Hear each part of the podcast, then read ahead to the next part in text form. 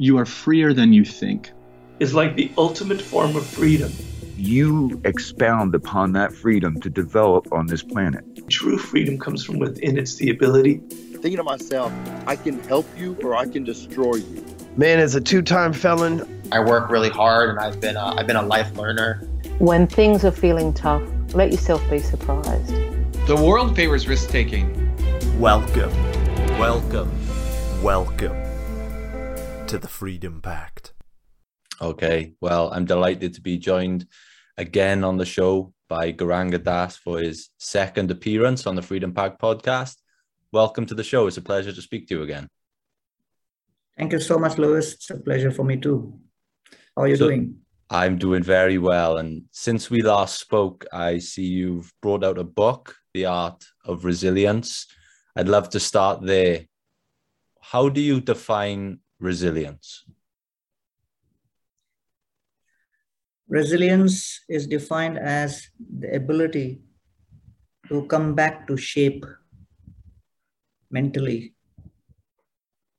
And that's exactly what the Bhagavad Gita is teaching. Hmm. If you have a metal which bends, it is considered resilient to the extent it can come back to shape.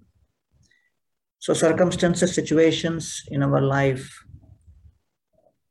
put us in difficult conditions.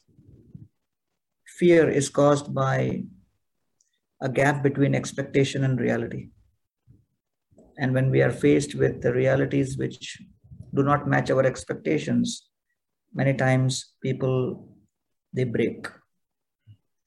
So therefore, to the extent a metal is resilient, to that extent it will bend and not break like a, something which is brittle. So therefore, that's the whole idea. How we can actually uh, create that kind of an attitude within the minds of people so that they can have the highest ambitions, but still be flexible enough to face the reality and have the enthusiasm to have fresh expectations. Why do you refer to resilience as an art? Is it because it's a, a really tough skill to develop? Resilience is dependent on how we approach the entire concept of controlling our mind. Just like some people have better control over cars, some people have better control over, you know, uh, laptops and smartphones.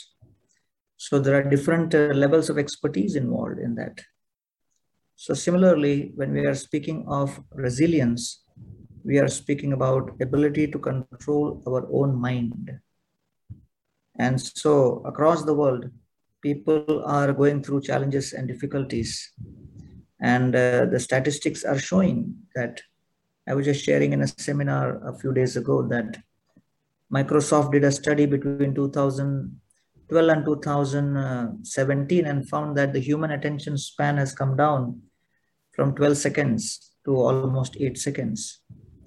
The number of internet users has grown you know, from 400 million in 2000 to almost 4.62 billion in 2020.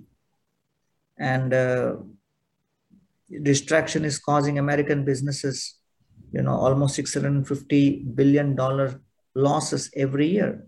64% of car accidents are happening because of distraction. So people are thinking that our economies and our technologies are becoming more and more robust but the question is, yes, the technology is becoming quite robust and strong, but what about the human beings? Are they also becoming equally strong or are they becoming more brittle than ever before? So 300 million people across the world experiencing stress symptoms and mental health disorders. 370 suicides happening every single day in India. So, you know, it is an art because it needs to be uh, it's a science and it is an art it's a science because there is a method to it and it's an art because there is a lot of scope for uh, improvising and perfecting it depending on different flavors which people have. You mentioned uh, distraction there. Um, obviously, I think it's going to continue to become more and more of a problem in this in this digital age where you know you can get everything at your fingertips in a matter of seconds. No one wants to wait around anymore. What are some of the ways that the individual can combat distraction? Is it maybe taking up something like mindfulness? Yeah. So basically, I refer to the Bhagavad Gita, where Krishna says, Yogastha Kuru Karmani, Sangam Tyaktva Dhananjaya, Siddhya Siddhyo Samo Bhutva Samatvam Yoga Uchyate. All of us have duties to perform. But how do we become equipoised, balanced in our duty without being attached to be winning or losing? Turn your work into yoga as the learned sages do. So, all of us are used to working with some motivation. The whole idea of resilience is transforming your motivation with which you are actually trying to engage in this activity. So, four levels of motivation is first, fear. If fear is driving my actions, then I'm influenced by the mode of ignorance. And that is going to have severe repercussions in the form of anxiety and stress and destructive tendencies. If desire is my motivation, I'm influenced by the mode of passion and it is symptomized by constant anxiety you know the stress to compete and defeat and to be totally bewildered and to be distressed to see someone else's progress. And then if we are inspired or have a motivation of duty then we are influenced by the mode of goodness. And at the level of goodness is where we will actually experience some kind of calmness and peace. So the whole idea of meditation, as described in the Bhagavad Gita, is to help people come to the level of goodness at least, sense of duty. And then above the sense of duty is the fourth level and the highest level of motivation, which is to be motivated by love, which means service without selfish consideration because any kind of sustainable stability is only obtained by a person when they have the right uh, harmonious identity. And especially in the digital age, where people are juggling and shuffling and bewildered by multiple identities, some real, some virtual. Therefore, the greatest crisis human beings experience is identity crisis you have a certain identity, you have a certain idea of who I am. And as circumstances change, your identity changes and you do not know what to do with it. Like, for example, a student may think, I'm a brilliant student. That may be his identity. But for some reason, in a particular exam, you know, the questions don't come the way he expects, or he has not prepared himself, or whatever, and he fails the exam so his identity is I am a brilliant student, but the result is showing I have failed. So when he compares I am brilliant with I have failed, he is going through an identity crisis. And therefore, he is split between these two identities. And the root cause of depression is this paralysis in thinking because of misplaced identities. Similarly, one of the biggest challenges the youth is facing today is relationship crisis. You develop a relationship with someone and uh, you have an identity that this person loves me. And then suddenly, in some time, you realize that person has started a relationship with someone else. So then you have this identity oh, I thought I love him or I love her. And then, but the reality shows this person loves someone else or has a relationship with someone else, then this conflicting identity creates so much of an, a paralysis, paralysis in the thinking, paralysis in emotions. And therefore, people have a tendency to go into depression. Therefore, the place to improve the world is first in our heart, head, and hands. Because new goals don't deliver new results, new lifestyles do. And lifestyle is not an outcome, it's a process. So we encourage people to build better habits and not just chase better results because the cause of your good habits fair in the present, but the cost of your bad habits are in the future. And three things money cannot buy. First is fitness. You have to keep fit whether you are rich or not. Second is your diet. You cannot have, you, you know, you cannot pay someone to go on a diet for you. And third is spiritual discipline. No one can, you know, you cannot delegate someone to take care of your soul and your purpose, but you have to do it. So discipline is the fusion of intention with action. Foods add to our physical weight, thoughts add to our mental weight. So we have to choose both carefully. So that's the whole idea. Hmm. Making the right choices carefully. You say uh, in your book that work becomes workload when the mind is overwhelmed with negativity. Is it important to whatever we're trying to achieve to keep reminding ourselves of the main purpose behind why we're doing it? Yes. If you see the context of the Bhagavad Gita also, Arjuna was a great, powerful warrior, extremely skilled. All our education system is focused on improving our skills. Mm-hmm. And the you know underlying paradigm in everyone's mind is if I become more skilled, then I can use my skill to overcome any kind of situation. But that is the reason why the one of the most skilled and successful archers, like Arjuna, was brought in the midst of two armies, very familiar territory. It was his own profession. He could have just fought with his eyes closed because he had won millions of battles in the past. But on that particular day, Arjuna saw his grandfather and he saw his own teacher on the opposite side. And so he suddenly was caught between three identities. As a warrior, I'm supposed to kill. As a grandson, I'm supposed to love. As a student, I'm supposed to respect the teacher.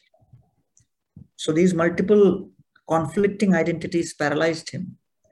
And he could not make a decision because he knew what to fight for and uh, he knew what a fight is.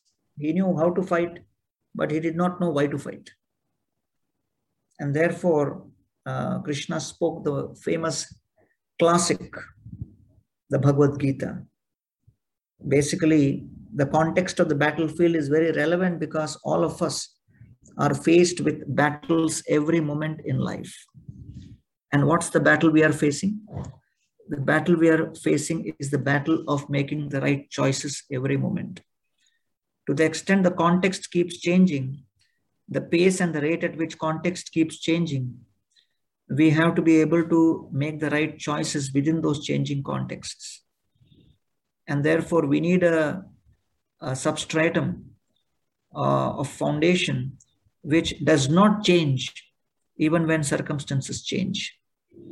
And that is why Krishna spoke to Arjuna that in spite of all these changing identities, Understand that you are a soul, and that soul never changes. And the soul is not Hindu, Muslim, Christian, Jewish. Soul is not, you know, Indian, American, Russian. The soul is soul. So, therefore, without coming to the level of the soul, you can go on speculating ad infinitum and write a million self help books. But at the end of the day, at when death comes, the soul leaves the body and goes into another body. And therefore, the Bhagavad Gita does not believe in beating around the bush. The Bhagavad Gita very categorically states that the soul is eternal, it is trapped within this body. At the time of death, the soul moves to another body. We have the ability to decide how to plan not just this life, but also plan on our life after death, depending on what kind of thoughts we manage to have. So that's the essence. So it is all purpose driven. And it is extremely uh, fascinating to see how this can be very practically done by all of us. One of the main issues that a lot of people have with motivation is they get really motivated for the first couple of weeks and then their motivation just seems to dip off. What tools can we use to sustain motivation? I think the most powerful uh, motivating factor is to be with or under someone who is highly motivated. Hmm. So nowadays we are in the online world.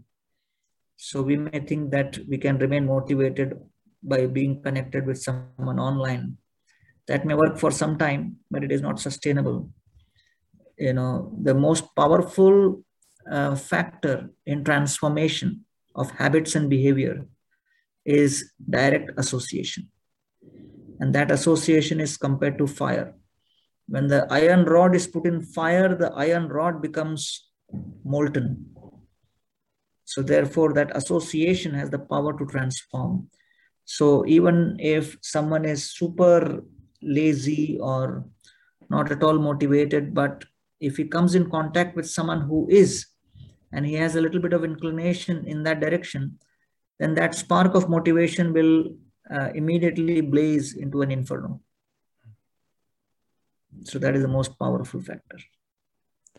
We've mentioned resilience and motivation. What are some of the main things that stop people from fulfilling their true potential or reaching their goals?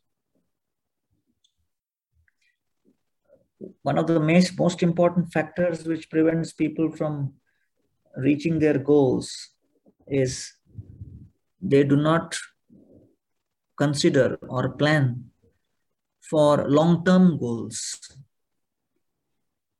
Hmm. So therefore, Mahabharat says, Ahar nidra bhaya maithunam cha samana etat pashubir naranam dharmo hitesham adhiko vishesho dharme nahina pashubis samana. Animals have certain goals, eating, sleeping, mating and defending. And if human society also sticks to those goals only, it doesn't make us different than the animals. Therefore, only human society has the ability to ask the question about ethics, about values, hmm. about long term goals and plans. What should be done, what should not be done, discrimination. And therefore, if you see a cow or a horse can keep grazing all day, 8 to 10 hours animals can go on searching for food or eating food and continue to nibble. But human beings they finish the eating business within half an hour to one hour between breakfast lunch and dinner so why the human beings are designed like that because the human beings are designed to question the ultimate purpose of life and spend time on that and not spend time on just making arrangements for eating, sleeping, waiting, and defending. Mm. So, therefore, that makes the human beings very special. So, if a you know if a, a Porsche is used to you know carry loads to transport, it is not fulfilling the design of the Porsche vehicle. A truck is supposed to carry loads. Uh, an airplane is supposed to fly so every vehicle has its design and meant for a certain kind of purpose. So therefore, people are unable to fulfill their goals because number one, they have no idea what their real goals are. And they are sticking to short-term goals. And in that anxiety of those short-term goals, they are not able to achieve those also. So therefore, you have to go top down and then understand what is my long-term goal beyond this life till the time of death. And from now till death how do i plan my life? And then you know that will be the most harmonious uh, life balance. Do you believe that happiness is a choice that we can make? Yes. Basically it is described रमंते योगिनो अनंते सत्यानंद चिदात्मनि। इतराम पदे नासो परम ब्रह्मा विदीयते are five levels of happiness first is sensual happiness I see a beautiful form you feel happy right you know then you see someone else coveting that same you know person So then the same eyes become very morose. So it is temporary. You see a sweet, you see a piece of cake, you feel attracted, and you place the cake on your tongue, expecting happiness. But if the cook has forgotten to mix sugar in the cake, it will taste bitter, miserable. So, and even if it is good, it only is good for that moment. So, the lowest level of happiness is sensual happiness. It is temporary, it is fleeting. You know, so you cannot feel satisfied today because of what you have eaten yesterday. You can't just close your eyes and think, oh, wow, I had a great pizza yesterday. Oh, it is so delicious. It is filling my belly. You need that today and for that moment only. Higher than uh, sensual happiness is mental happiness, mental or emotional, where you know you have the sense of art, music, drama, literature. So that also absorbs people and it lasts for a longer time. And when people do get absorbed in this thing, they forget even sensual items. When someone is get someone gets absorbed in composing music, they forget eating, they forget sleeping. So it's higher. Higher than sensual happiness and mental happiness is intellectual happiness. Joy which arises out of problem solving, you know, coding and uh, playing various kinds of intellectual games which absorbs the intellect people playing chess they they can sit for hours sometimes not moving at all you know it may appear two statues are sitting but they are intellectually absorbed. They are getting some pleasure. Higher than intellectual is the fourth level which is egoistical pleasure. The pleasure one gets in controlling someone or defeating someone or feeling that I'm in control of the situation.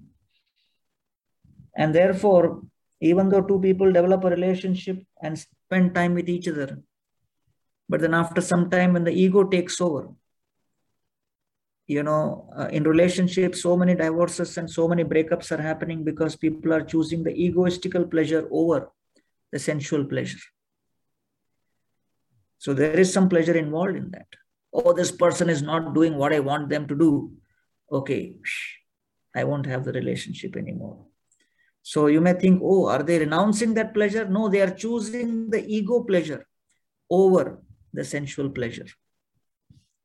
And therefore, higher than all of this is the spiritual pleasure, which is the fifth and the highest. So, therefore, the spiritual pleasure. So, if you compare sensual pleasure mental, intellectual, egoistical pleasure, all of this is just like equivalent to 100 pounds total, if you put all of this together. And spiritual pleasure is equal to 100 million pounds. And that's why those who are following spiritual pursuits are connoisseurs of pleasure, searching for the highest pleasure. So that is the also the reason why very few people are into serious, serious spiritual pursuit because the stakes are very high. Okay. In in your book, you say that today's world suffers from uh, comparing, complaining, criticizing. Do you right. think that we tend to naturally blame the external world and everyone else first before we look within? Yes. All of us have tendency to do four kinds of things. We have a tendency to control, to consume, to convince, to compete. And we are constantly trying to do that.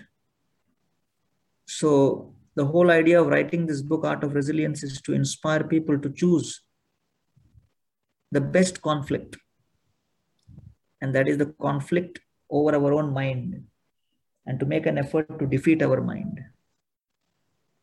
And uh, when you realize that, then you stop looking outside, but then you focus on what can be done within.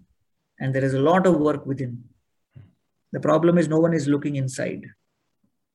Once you look inside, you'll find a ton of you know work available for you to control your mind, senses, emotions. And therefore, you know, uh, we should be competing with our own versions of ourselves and try to get become better versions of ourselves and that's the whole idea of art of resilience do you think that i think for me personally over the last year i've spent a lot of my time worrying about the future um, thinking about the past do you think it's better for our happiness to focus on the present it basically is the idea of meditation. So therefore, it is not so easy to just uh, you know decide I'm going to focus on the present from now. It requires practice. It requires a tremendous amount of commitment. And once we commit to the process of meditation in the right association, we engage our body, mind, and senses over a period of time, gradually, the speed at which the mind is racing and taking us along like a wild, untamed racehorse. The mind can gradually be controlled. So, therefore, for controlling the mind, it is recommended that just like a racehorse, you can't just pull the strings all at once. You know, uh, so the racehorse will get so stunned, it will just lift its front legs up and throw the rider off. So, to slow down the horse, you need to sometimes you know curb it and sometimes allow it then curb it and then allow it so that's the recommended process that do things in a regulated manner and uh, regulate four things. Yukta ahara your diet. Yukta vihara your recreation. Yukta cheshta your work. And your swapna that means your sleep and your rest. So once you regulate these gradually the mind can be brought under control within this context of regulating all of these. In terms of stillness, we've talked about meditation. For someone who's never done it before, for someone who's brand new, where can they start? Because I think when people think of meditation, they instantly think they have to sit down for hours on end, being quiet, maybe like yourself. But where can they start? Can they start with maybe just uh, you know a few minutes at a time? Definitely when you begin with Instagram, you begin with a few followers only, right? yeah. But you still start. Mm. So just like you start your social media in a small way, you can always start your meditation in a small way. Mm. And uh, a few minutes of meditation. So the mantra I chant is called the Hare Krishna mantra. Hare Krishna, Hare Krishna, Krishna Krishna, Hare Hare, Hare Ram, Hare Ram, Ram Ram, Hare Hare. So that is known as the Maha Mantra. And that meditation, I also began with uh, probably 10 minutes of repeating this mantra. So, mantra by definition means that which frees the mind, uh, liberates the mind from anxiety and stress, reconnects the soul to its original uh, nature. So, therefore, uh, anybody who's interested can start in a small way and then gradually grow. Um, we've mentioned Bhagavad Gita a few times today. For people listening now who maybe who maybe aren't religious, can they still get something out of reading? Yes, of course. Bhagavad Gita is basically an antivirus software. Hmm. When you have a computer which has virus, then you need an antivirus software to clean the disk. So the hard disk, once it's corrupted, then it needs cleaning. So therefore, the body is like a computer, mind is like a hard disk. Bhagavad Gita is an antivirus software. Go for it. What is your favorite lesson from the Bhagavad Gita? My favorite lesson is when Krishna says, Tan titikshassu bharata matra sparshastu kaunteya Shita Ushna Sukha Dukkadaha Agama Apayano Anitya. Krishna says, what is the meaning of tolerance? Tolerance means to expect that when there is an interaction between senses and the sense objects, there will be 50% chance of joy and 50% chance of distress. So when you are expecting something, you become more efficient. A fireman sitting in a you know fire brigade office, when the phone rings and he picks up the phone, what is he expecting? What will be the message from the other side? Hmm. Hey, our building is on fire right? He's not going to say, he's not going to expect someone saying, Hey, I got a great pizza to share with you. No.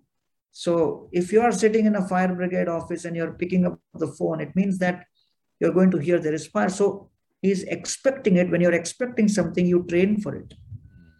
So Krishna is saying that the world is designed in such a way that whenever the eyes are interacting with form, the ear is interacting with sound. Why do you always think that I will only hear sound which will give me pleasure? Which means someone will come and say, Oh, you're so great, you're so wonderful. I really appreciate what you're doing. So I like hearing that. But Gita is saying, Are Baba, 50% chances are you will hear criticism also. That is by design. So when you expect that, then you are able to accept the reality faster. So expecting the right things helps in facilitating the acceptance of reality. That's the message of the Bhagavad Gita, which I like. I have two questions left. The first question How do you personally deal with conflict? Maybe in relationships, friendships, I think that it's really easy when there's conflict to maybe say things you don't mean or react too quickly. What is the best way to deal with conflict? The best way to deal is be careful in choosing the conflict. Hmm. Because if you, I mean, you're from England, right? The UK, yeah. Yeah, the UK. So, you know, when you're playing cricket, you don't always have to hit every ball. or if you're playing baseball, you can always leave some balls. Mm. So anything which is thrown my way, I don't always, uh, you know, consider that it is my duty to catch it. I can always leave it, move aside, step aside. So therefore, when we have uh, such a scenario in life where 24 by 7 things are happening around us we have limited time and limited energy so we have to choose our battles very wisely. We have to choose our conflicts very wisely. And second if you have chosen to uh, if you have chosen the conflict then you have to consider your own competence level and your own conviction and your own commitment so if you do not have, if you neither have the conviction, nor the commitment, nor the competence, then uh, you are simply entering the conflict to get uh, finished. The last question I have for you today. This show is called the Freedom Pact. What does freedom mean to you? Freedom means the ability to choose. Swatantrata Ratna. So freedom of choice is the only property of the soul. All of us have the ability to choose our decisions, our opinions, our you know uh, our various lifestyles. So therefore, all of this information available on the internet and the wisdom available in the ancient texts should help us be more informed in making the right choices which would help us elevate our consciousness, transform our lives, and transform the lives of the world around us. For everyone listening now, uh, where can they find you on social media? Um, maybe your website, and where can they find out more about the book, The Art of Resilience? uh, about the book, you can find on the Amazon and also on my uh, website, gaurangadas.com and also on my Facebook page, Gauranga Das Official, uh, Instagram, same Gauranga Das Official, and YouTube. Amazing. Well, Gauranga Das thank you so much for joining me for a second time on the podcast. It's always a pleasure to speak to you. I hope we get to speak again in the future. Thank you so much, Lewis. Have a great day. Thank you, sir. Thank you so much for listening to this episode of the Freedom Pact podcast. You can find this episode, all our other episodes, and our best bits and highlight clips over on YouTube in video format at youtube.com forward slash Freedom Pact. Subscribing to our YouTube channel is the best way you can help support the show. Thank you so much for listening.